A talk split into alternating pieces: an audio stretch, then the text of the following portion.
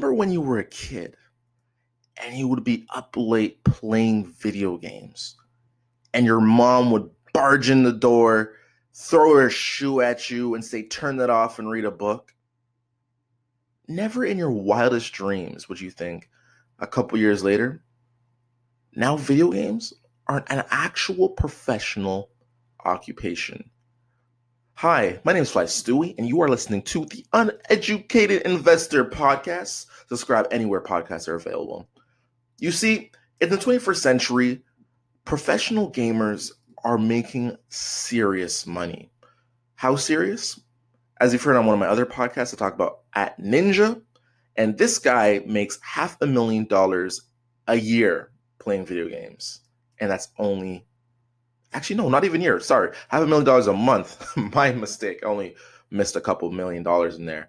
Half a million dollars a month, and this has absolutely fascinated me because I was one of those kids who, as a you know kid, I played video games religiously. Like I'd be one of those guys who literally I would wake up at 8 a.m. try to wake up before my older brothers, play a lot of video games so that when they come, I'm already practiced, I'm warm, and I could whoop their booty on the joysticks. And I was literally addicted. I remember I used to be a chunky kid and I lost like an extreme amount of weight because I would not even eat food. I would be so addicted to these games. And it's very interesting to me now we're in a society where video games actually make money. And I haven't really played in the last two years, but recently I've bought myself a super powered desktop you know, we're talking about RAM, we're talking about GPUs and CPUs. Oh, I know this is way too sexy for 6 a.m.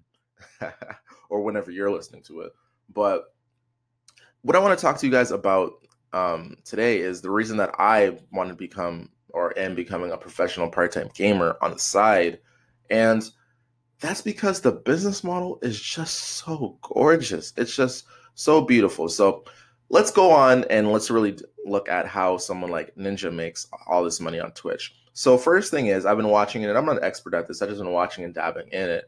But essentially, while you're streaming, people can talk in your chat, right? And of course, you can have your subscribers, and subscribers pay money. But if you're a subscriber and um, you have an Amazon Prime, then it's actually free to get a Twitch Prime.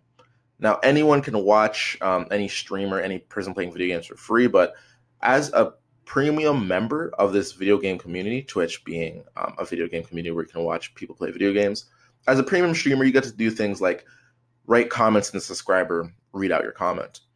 Now, of course, um, you need to donate money to do this. Not only do you need to be subscribed, you need to donate money. And the thing about this model is um, this donation model of people donating while you play is it's it incentivizes you a lot. Like think about it, right?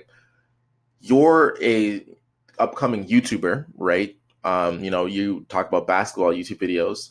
The top basketball YouTuber out there, right, is streaming him making basketball videos he reads out your comments in front of everybody else. A couple people are, you know, really liking the question you asked them. So they're like, oh, let me check out your basketball channel. All of a sudden, you have maybe a couple of subscribers. Maybe you start, you know, getting connection with this guy. Maybe he's giving you little tips in here. You know, the the crazy thing that I'm seeing about this video game community is like, you know, before video games were like this isolated um, endeavor, and now it's just like this giant community.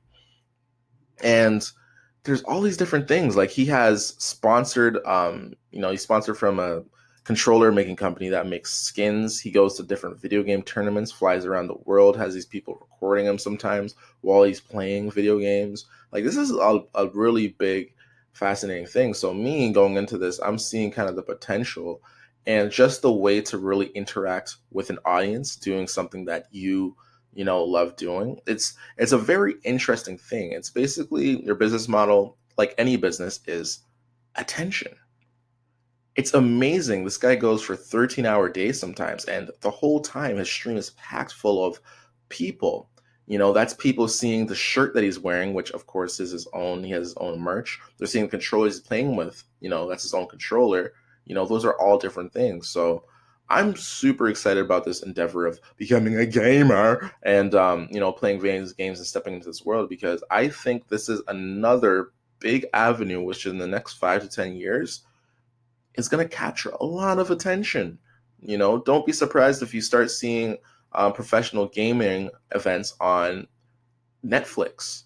You know, no surprise if you see these movies like just this movie called Ready Player One, which is basically a virtual reality world, is on gaming this is pop culture and this is mainstream, and it's worth a dive at least to see just what it's all about.